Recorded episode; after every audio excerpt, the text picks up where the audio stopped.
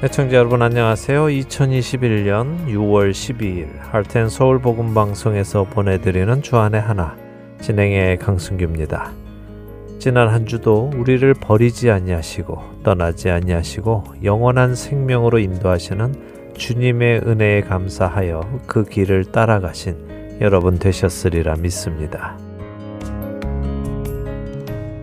안내 말씀 드립니다. 지난해 코로나로 인하여 대면 예배가 중단되었던 2020년 4월부터 저희 할텐 서울 복음 방송은 온라인 예배의 혜택을 받지 못하시는 분들을 위하여 매주 인터넷 예배를 제작해서 mp3 CD와 스마트폰 앱을 통해 예배를 쉬지 않고 들으실 수 있도록 해드리고 있습니다.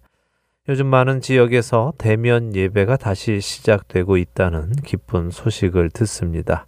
그러나 여전히 아직 대면 예배를 드리지 못하는 곳도 있다고 알고 있습니다. 만일 여러분의 교회가 대면 예배를 다시 드리게 되셨다면 교회에 나가셔서 예배를 드리시라는 말씀을 드리려 합니다.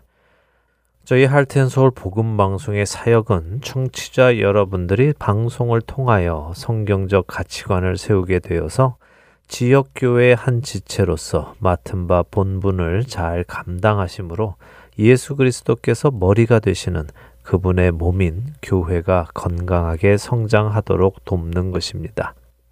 혹시라도 이 방송이 여러분의 교회 생활을 대체하게 되어서는 안 될 것입니다. 그러니 대면 예배가 재개되었다면 당연히 교회에 나가셔서 공동체 안에서 예배를 드리셔야 합니다. 대면 예배가 재개되었음에도 참여하지 않고 방송으로 예배를 드리고 마치신다면 그것은 저희가 의도했던 것과는 다른 결과를 가지고 오는 것입니다. 부디 주 안에서 늘 올바른 분별하시며 주님께서 기뻐하시는 신앙생활 해나가시는 여러분 되시기 소원합니다. 첫 찬양 함께 하신 후에 말씀 나누겠습니다.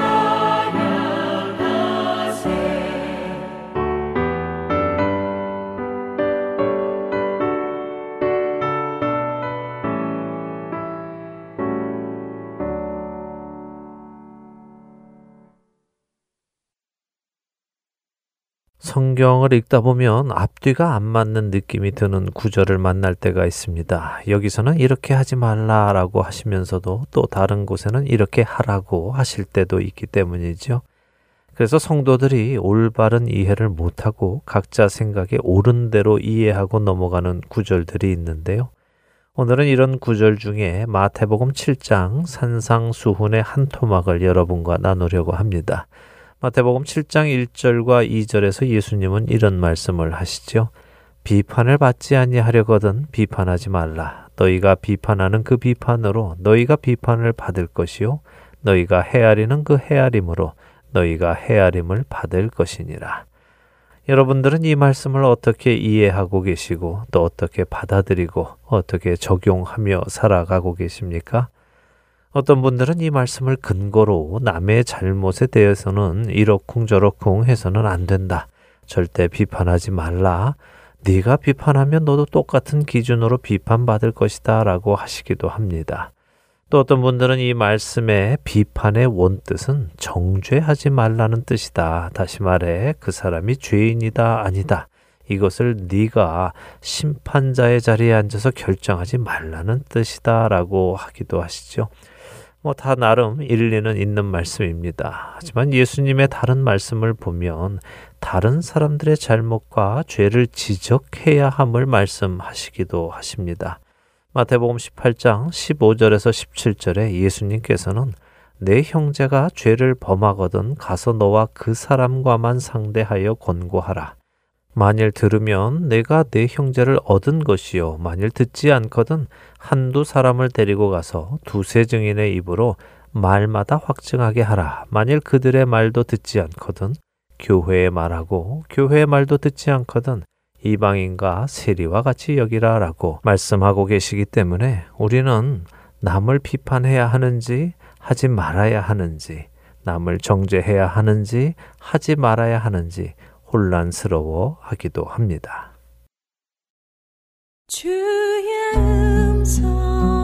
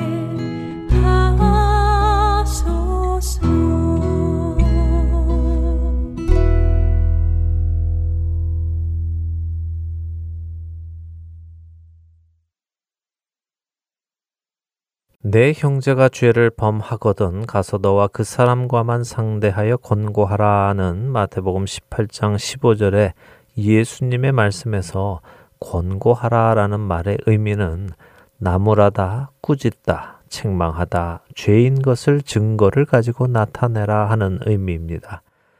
그러니까 예수님께서 마태복음 7장에서 비판하지 말라고 하셨을 때 그 비판이 남의 잘못이 죄인지 아닌지 너 스스로 결정하지 말라라고 해석하는 것은 여기 마태복음 18장 15절의 말씀과 일치되지 않습니다. 또 남의 잘못에 대해 이러쿵저러쿵 말하지 말라는 것도 설득력 있는 해석은 아니죠. 그렇다면 예수님께서 마태복음 7장 1절에서 하신 말씀, 비판을 받지 아니하려거든 비판하지 말라는 말씀은 어떤 의미일까요? 그 답은 바로 이어지는 2절에 있습니다. 너희가 비판하는 그 비판으로 너희가 비판을 받을 것이요. 너희가 헤아리는 그 헤아림으로 너희가 헤아림을 받을 것이니라 라는 말씀에 있습니다. 근데 여러분에게 헤아림이라는 이 단어 어떤 의미로 다가오십니까? 우리는 헤아린다라는 말을 사용할 때 주로 좋은 의미로 사용합니다. 그 사람의 마음을 헤아려 주고 그 사람의 상황을 헤아려 준다라고 할 때 우리는 상대를 이해해 주고 품어 준다는 의미로 사용하지요. 하지만 여기 마태복음 7장 2절에 헤아림은 무엇을 재다 하는 의미입니다. 자로 재는 것을 의미하지요. 상대방을 이해해 주라는 그런 말은 아닌 것입니다. 그래서 마태복음 7장 2절의 이 말씀을 이해하기 쉽게 번역하면 이런 말이 됩니다. 너희가 비판을 하는 그 기준과 같은 기준으로 너희가 비판을 받을 것이며 너희가 옳다 틀리다 하고 결정한 그 기준으로 너희 역시 옳다 틀리다라고 판단을 받을 것이다 라는 말씀이죠. 다시 말해, 너희가 만들어낸 비판의 기준과 판단의 기준으로 남을 비판하고 판단하지 말라는 말씀입니다.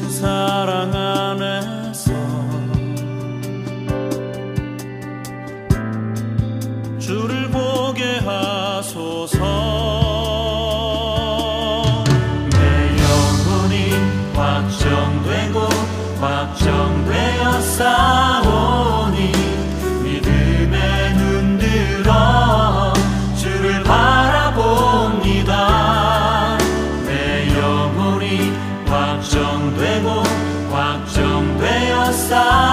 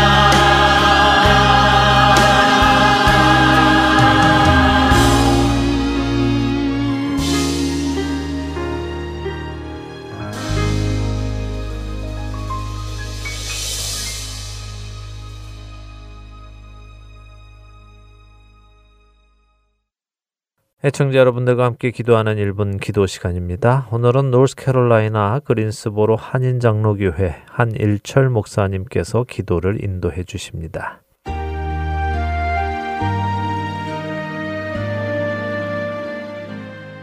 할텐 서울 복음 방송 1분 기도 시간입니다. 저는 노스캐롤라이나 그린스보로 지역에서 그린스보로 한인 장로교를 섬기고 있는 한일철 목사입니다. 오늘은 사탄이 우리에게 자주 속삭이는 유혹의 말에 단호히 노하며 뿌리칠 수 있는 삶을 살게 해달라고 기도하였으면 합니다. 어디서 본 글인데 사탄은 다음과 같은 네 마디로 유혹한다고 합니다. 첫 번째 말은 이 정도는 괜찮겠지입니다. 작은 실수 하나가 사람을 함정에 몰아넣고 큰 물고기도 작은 미끼에 걸려드는 것을 생각한다면 이 정도는 괜찮겠지라는 말에 no라고 말할 수 있어야 하겠습니다.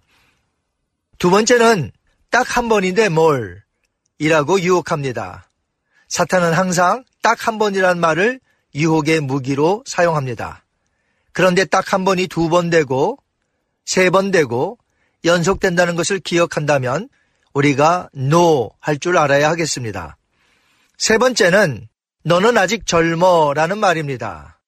나중에 하라는 말이죠. 이 유혹에 넘어가 젊은 시절을 허송세월하고 후회의 눈물을 흘리는 사람들이 얼마나 많은지요. 주님을 위해 일하기에 너는 아직 젊어 라고 말한다면 노 라고 말하시기 바랍니다. 마지막 네 번째는 누구나 이렇게 사는데 뭘 이라고 유혹합니다. 성경은 우리에게 좁은 문으로 들어갈 것을 강조합니다. 좁은 문이란 군중에 휩쓸리지 않는 삶을 뜻합니다. 인생은 한순간의 결단에 의해 성패가 갈리기에 사탄이 누구나 이렇게 사는데 뭘 이렇게 말하면 노라고 답변하시며 나는 하나님의 뜻대로 살아야 한다고 말씀하시기 바랍니다. 언뜻 들으면 별것 아닌 것 같아도 여기에 많이들 넘어져 인생을 망치곤 합니다. 이런 유혹에 넘어가지 않으려면 영적으로 깨어 있어 신앙으로 유혹에 노라고 말하며 주님의 뜻대로 살아야 하겠습니다. 그런 삶을 살기 위해 이 시간 다 같이 기도하시겠습니다.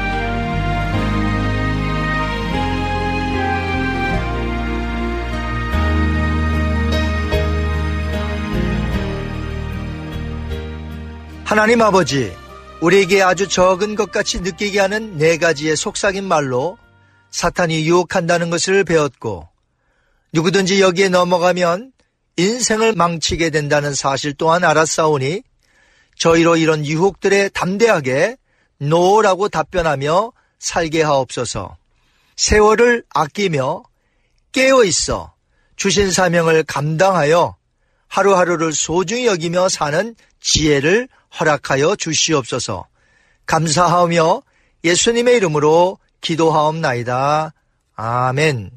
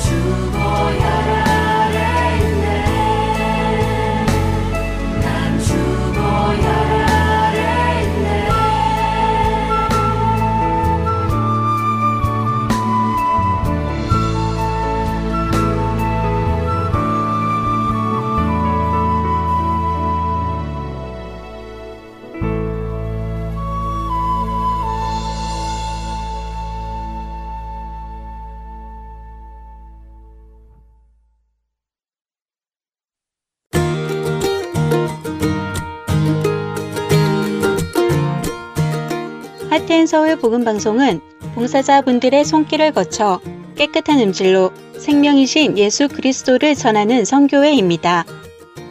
방송 프로그램의 자금 제거, 볼륨 작업 등에 도움을 주실 편집 봉사자들을 찾고 있습니다. 사무실에 방문하여 봉사하실 수 있고 집에서 컴퓨터로 봉사하실 수도 있습니다. 필요한 자들에게 생명의 말씀을 전하는 이 귀한 사역에 참여하실 여러분들을 기다립니다. 자세한 문의 사항은 사무실 전화번호 602-866-8999로 문의 주시기 바랍니다.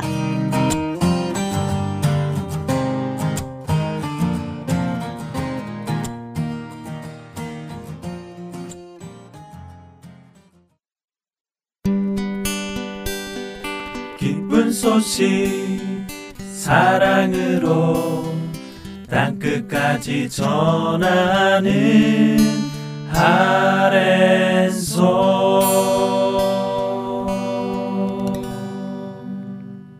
누가 복음을 공부하는 시간입니다. 누가의 복음으로 이어드립니다.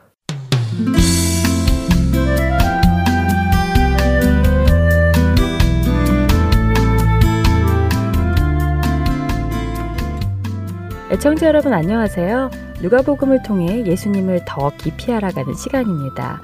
누가의 복음 진행의 함혜진입니다. 네, 여러분 안녕하세요. 강승규입니다. 지난 시간 예수 그리스도께서 오시기 전에 먼저 와서 백성들의 마음을 준비시킨 세례 요한의 사역을 보았습니다. 네. 잘못된 동기를 가지고 회개하러 나오는 자들을 향해 독사의 자식들아라고 혼을 내는 세례 요한의 책망 속에서 우리가 예수님을 믿는 동기가 무엇인지 다시 점검해 보게 되었습니다. 네, 뭐 단순히 하나님의 진노에서 벗어나 보겠다 하는 것은 참된 회개의 모습이 아닙니다.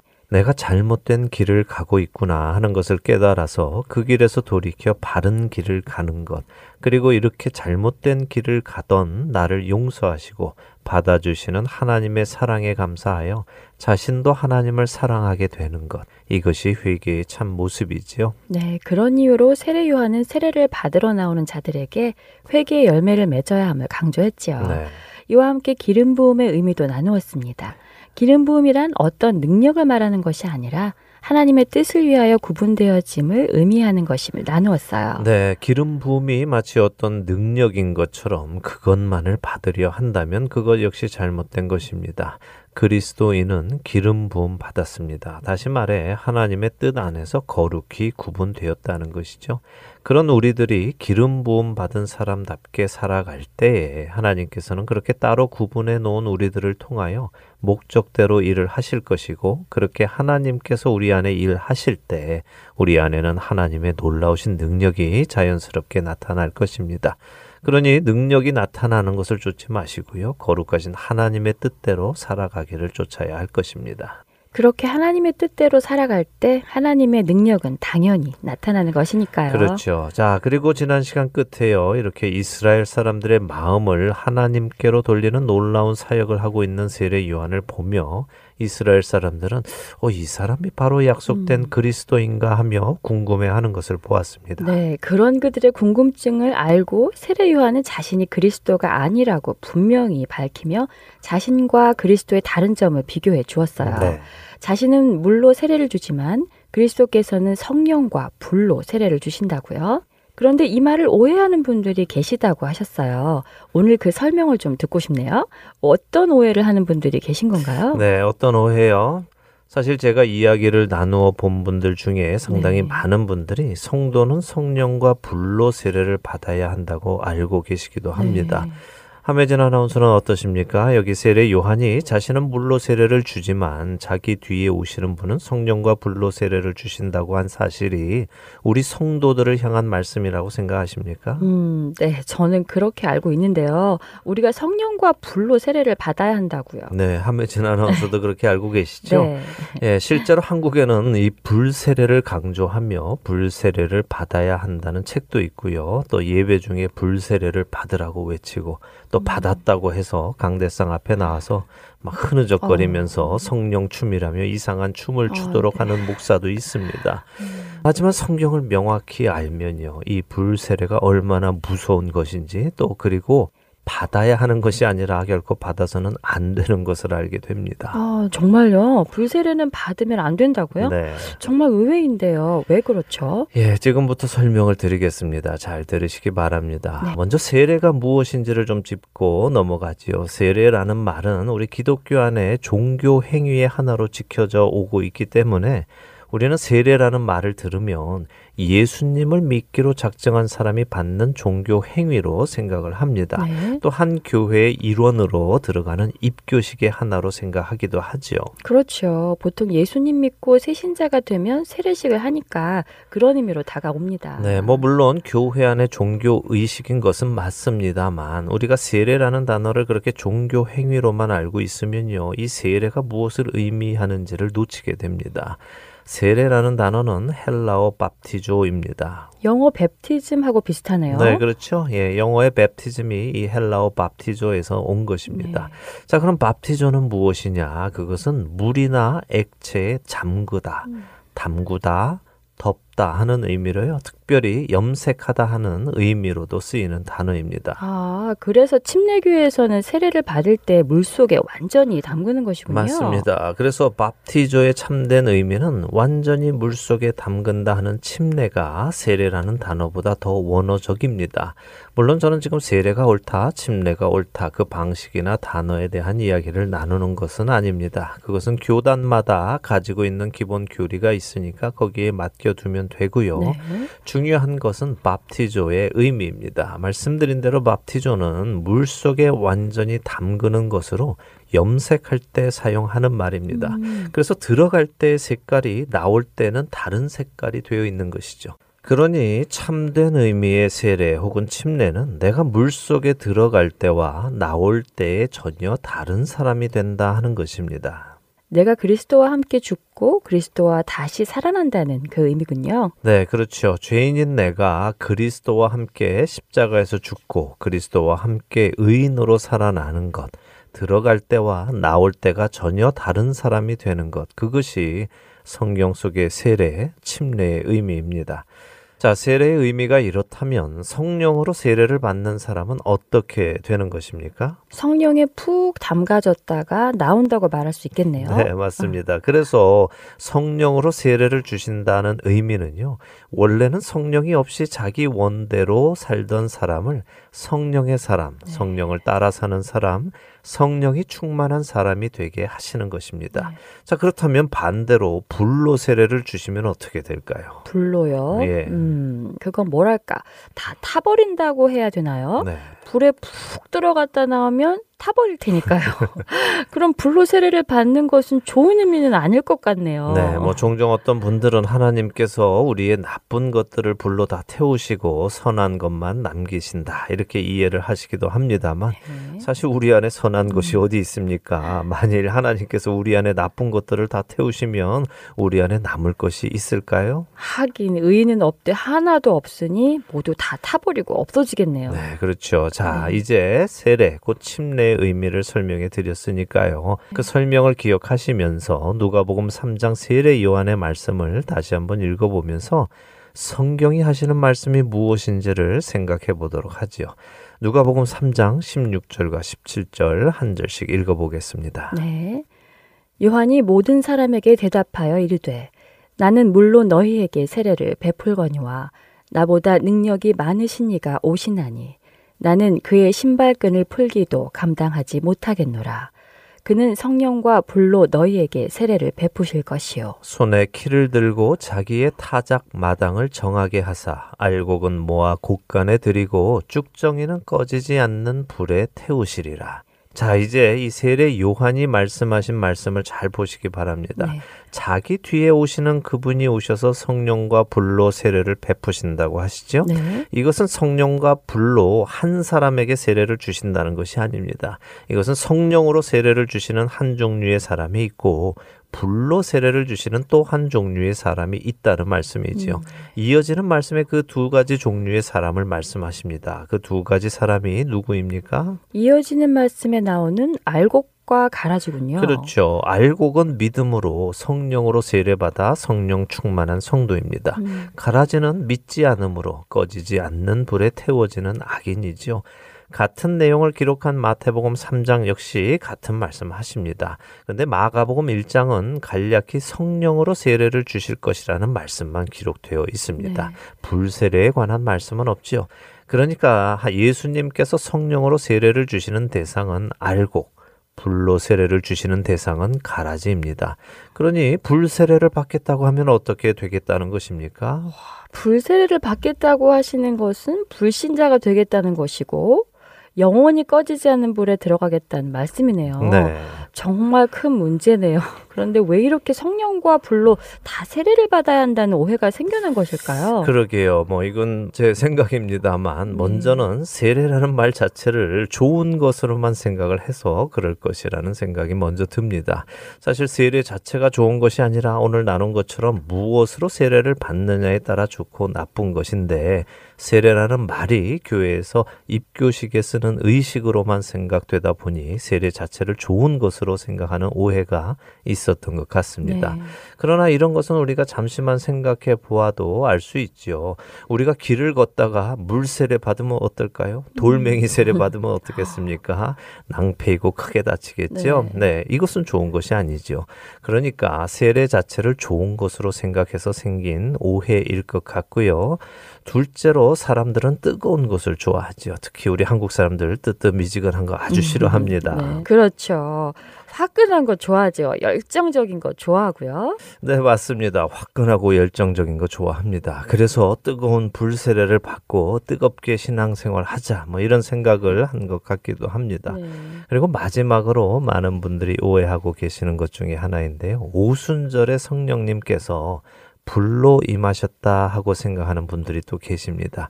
그래서 성령님이 불로 임하셨으니 불로 세례 받는 것이 바로 성령 세례다라고 오해하시는 것 같습니다. 하지만 사도행전에서 성령님께서 각 사람 위에 불로 임하신 것은 사실이지 않나요? 예, 그래서 제가 많은 분들이 오해하고 계시다는 말씀을 네. 드린 건데요. 직접 우리가 사도행전을 펴서 살펴볼까요? 오순절에 성령님께서 임하시는 장면입니다. 사도행전 2장 2절과 3절 읽어주세요. 네. 호련히 하늘로부터 급하고 강한 바람 같은 소리가 있어 그들이 앉은 온 집에 가득하며 마치 불의 혀처럼 갈라지는 것들이 그들에게 보여 각 사람 위에 하나씩 임하여 있더니 네.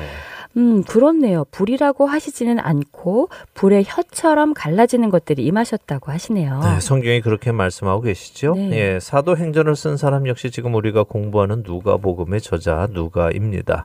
누가는 아주 꼼꼼히 모든 것을 조사하여 쓴 사람입니다. 누가는 성령님께서 임하시던 날을 자세히 기록했지요.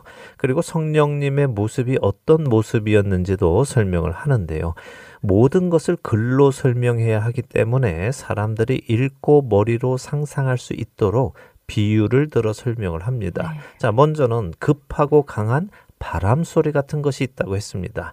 급하고 강한 바람이 오신 것이 아니라 급하고 강한 바람 소리 같은 것이 났다는 것이죠. 음. 슉, 뭐 이런 비슷한 소리가 났었겠죠. 네. 그런 소리가 나더니 마치 불의 혀처럼 갈라지는 것들. 자, 불의 혀가 뭘까요? 사실 정확히는 모릅니다. 뭐 불이 활활 타오를 때의 모습을 의미하는 것일 수도 있고요.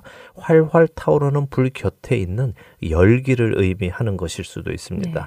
저는 개인적으로 열기에 더 가깝다고 생각을 합니다. 열기는 투명하기는 하지만 움직이는 실루엣이 있지요. 네. 바로 그런 모습을 독자들이 이해하기 쉽도록 불의 혀로 비유하여 쓴 것이라고 생각합니다. 분명한 것은 우리 생각처럼 불로 임하신 것이 아니라 마치 불의 혀처럼 갈라지는 것들이 각 사람 위에 임했다는 것입니다. 그러니까 이런 여러 가지 복합적인 오해의 요인들이 모여서 불세례도 좋은 것으로 오해하게 되었다는 말씀이시군요. 네, 그렇습니다. 정리를 하자면요. 뜨거운 신앙 좋습니다. 열정을 가지고 신앙생활 해야지요. 미지근한 신앙은 안 됩니다. 그러나 뜨거운 신앙을 갖는 것과 불세례를 받는 것은 다릅니다. 불은 하나님의 심판을 의미합니다. 신명기 4장 24절이나 히브리서 12장 29절은 하나님은 소멸하는 불이시다라고 하십니다. 태워 없애 심판하는 분이십니다. 그러니 불세례 받으려 하시지 마시기 바랍니다. 성령 세례 받으시면요. 뜨거운 그리스도인으로 자연히 살게 됩니다. 네. 성령을 따라 행하게 되기 때문이지요. 자, 누가복음 세례 요한의 이야기 마저 읽도록 하겠습니다. 누가복음 3장 18절에서 20절 한 절씩 읽겠습니다. 누가복음 3장 18절부터입니다. 또그 밖에 여러 가지로 권하여 백성에게 좋은 소식을 전하였으나 분봉왕 헤롯은 그의 동생의 아내 헤로디아의 일과 또 자기가 행한 모든 악한 일로 말미암아 요한에게 책망을 받고 그 위에 한 가지 악을 더하여 요한을 옥에 가두니라. 네, 세례 요한이 자신은 그리스도가 아님을 밝혔고요. 그리스도께서는 자기 뒤에 오셔서 성령과 불로 각각 알곡과 가라지를 고르는 작업을 하실 분이다라고 이스라엘 백성들에게 전했습니다. 그리고 그 밖에 여러 가지로 권하여 백성에게 좋은 소식을 전하였다고 하십니다. 자, 그런데 이렇게 귀한 사역을 하는 세례 요한이 옥에 갇히게 되는 사건이 일어났습니다. 왜 그랬습니까? 헤롯이 그의 동생의 아내, 그러니까 제수 씨네요. 네. 제수 헤로디아의 일에 대해 책망을 받고 그 외에 그가 행한 모든 악한 일로 책망을 받아서 요한을 옥에 가둔 것이에요. 그렇죠? 네. 제수인 헤로디아와 무슨 일이 있었나 봐요. 네, 여기 분봉왕 헤롯, 다시 말해 세례 요한을 감옥에 가둔 헤롯은 헤롯 안티파스입니다. 여기 누가복음 3장 1절 볼 때에 갈릴리의 분봉왕이라고 소개되었던 그 사람이죠. 그에게는 같은 누가복음 3장 1절에 소개가 되었던 이두레와 드라고니 지방의 분봉 왕이었던 빌립이 있었습니다. 헤로디아는 바로 이 빌립의 아내였습니다. 그런데 이 안티파스가 로마를 방문할 기회가 있었는데요. 그때 로마에서 이 제수인 헤로디아를 만나게 되었습니다. 이 헤로디아가 헤롯 안티파스를 유혹해서 결혼을 하도록 하죠. 이것은 도덕적으로 큰 문제가 있는 결혼이었습니다. 남편이 살아있는 여성과 결혼하는 것은 꼭 이스라엘 사람이 아니더라도 도덕적으로 옳지 않은 일이었습니다. 더군다나 자기 동생의 아내와 결혼을 한다는 것은 더더욱 나쁜 일이었죠. 세례 요한은 헤롯 안티파스의 이런 악행을 공개적으로 책망을 했고요. 이런 이유로 헤로디아는 세례 요한을 미워하게 되었죠. 헤롯 안티파스는 자신의 죄를 책망하는 세례 요한의 말씀을 듣고 회개하는 것이 아니라 오히려 그를 감옥에 가두는 또 다른 악을 저질렀습니다. 이스라엘 백성들은 세례 요한의 말씀을 듣고 회개하는데 헤롯은 더욱 악을 행하는군요. 네. 역시 악인은 회개하지 않는다는 것이 분명하네요. 그렇습니다. 회개는 하나님의 백성이 하는 것이지 악인은 하지 않습니다. 네. 자, 이제 예수님에 관한 이야기가 나오는데요. 두 절 더 읽어 보도록 하겠습니다. 네, 누가복음 3장 21절과 22절입니다. 백성이 다 세례를 받을세 예수도 세례를 받으시고 기도하실 때 하늘이 열리며 성령이 비둘기 같은 형체로 그의 위에 강림하시더니 하늘로부터 소리가 나기를 너는 내 사랑하는 아들이라 내가 너를 기뻐하노라 하시니라. 예수님이 세례를 받으시는 장면이네요. 네.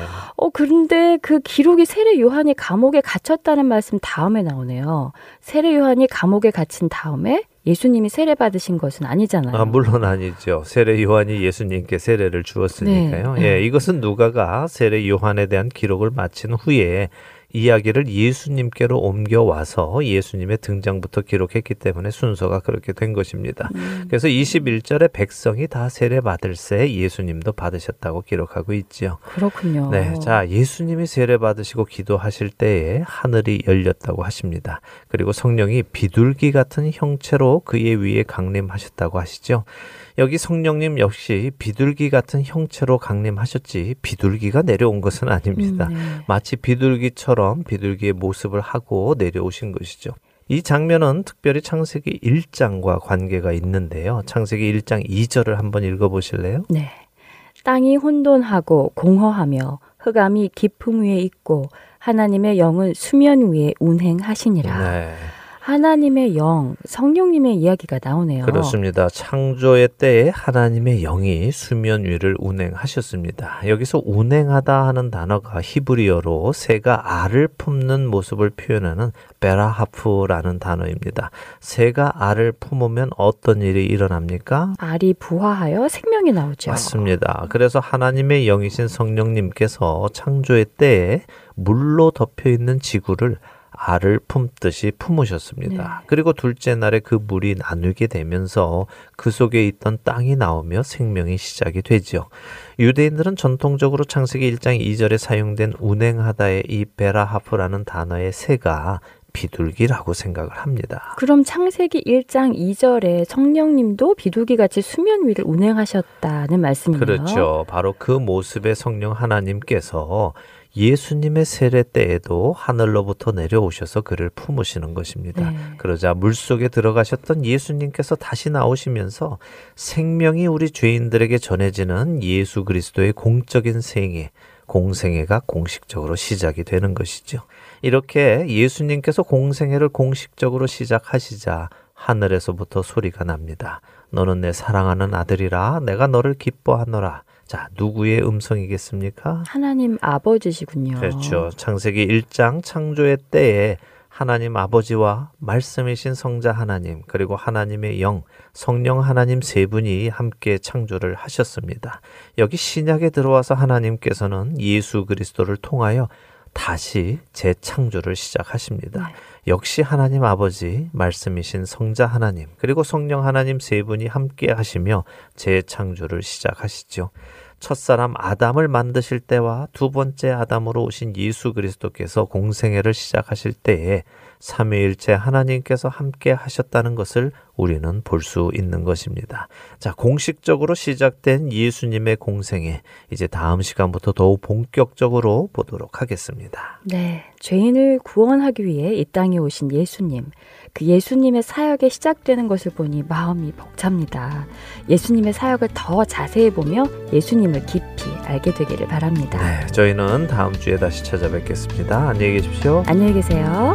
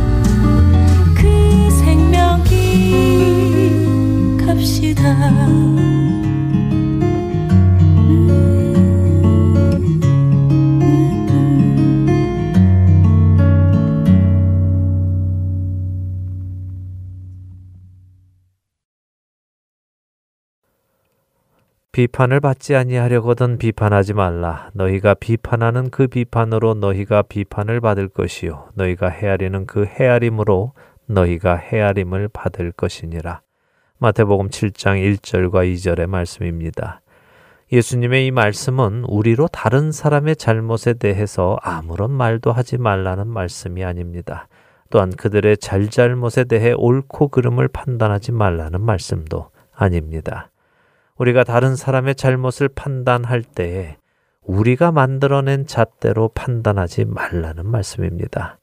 바리새인들처럼 자신들이 만들어낸 장로들의 전통을 가지고 사람들을 정죄하고 그들이 부정하다느니 정하다느니 판단하지 말라는 말씀이죠. 대신 하나님의 말씀을 기준으로 옳고 그름을 판단하라는 말씀입니다.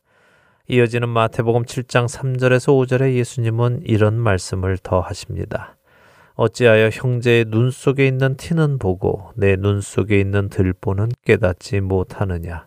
보라 내 눈 속에 들보가 있는데 어찌하여 형제에게 말하기를 나로 내 눈 속에 있는 티를 빼게 하라 하겠느냐? 외식하는 자여 먼저 내 눈 속에서 들보를 빼어라. 그 후에야 밝히 보고 형제의 눈 속에서 티를 빼리라. 형제의 눈 속에 있는 티의 의미는 먼지가 아닙니다. 그것은 버팀목이라는 나무에서 떨어져 나온 작은 조각을 의미하지요.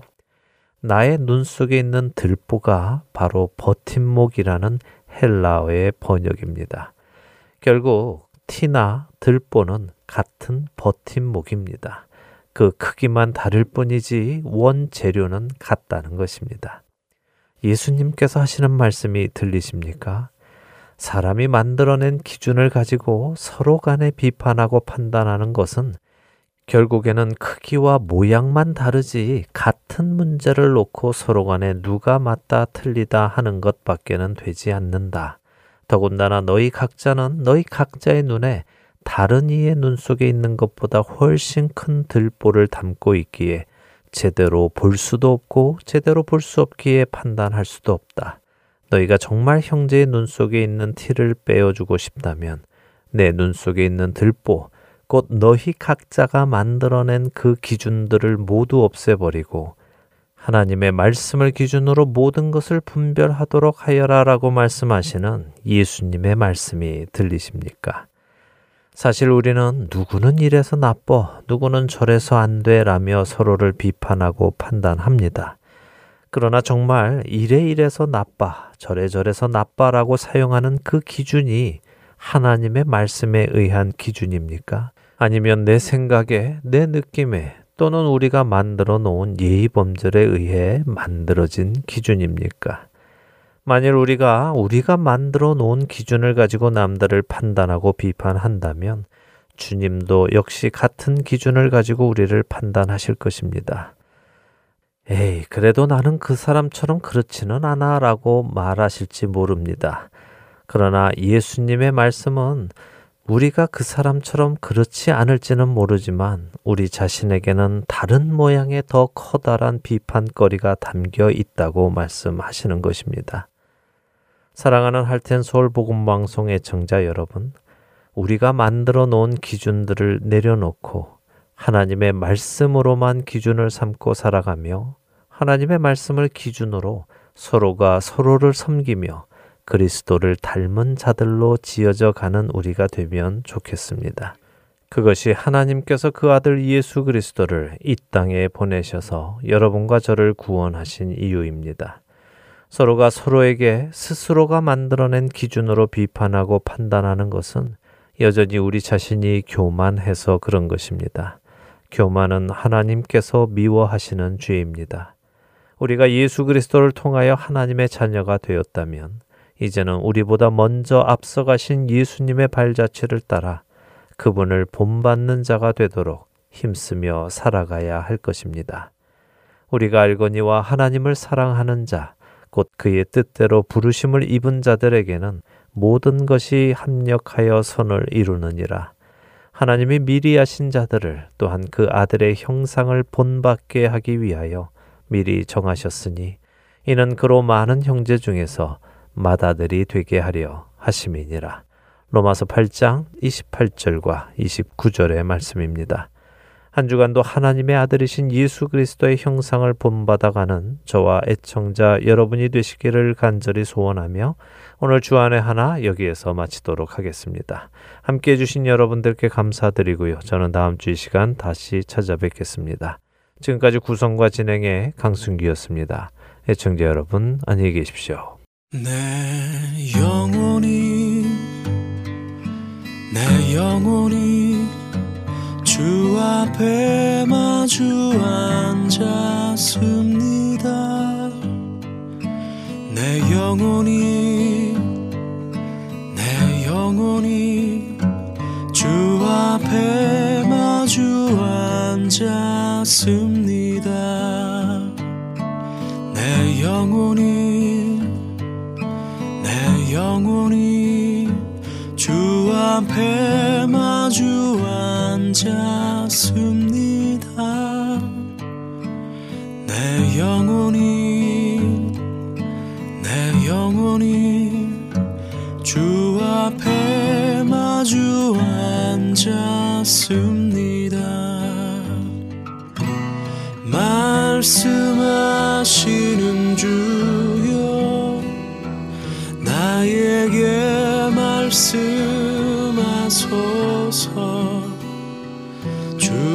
주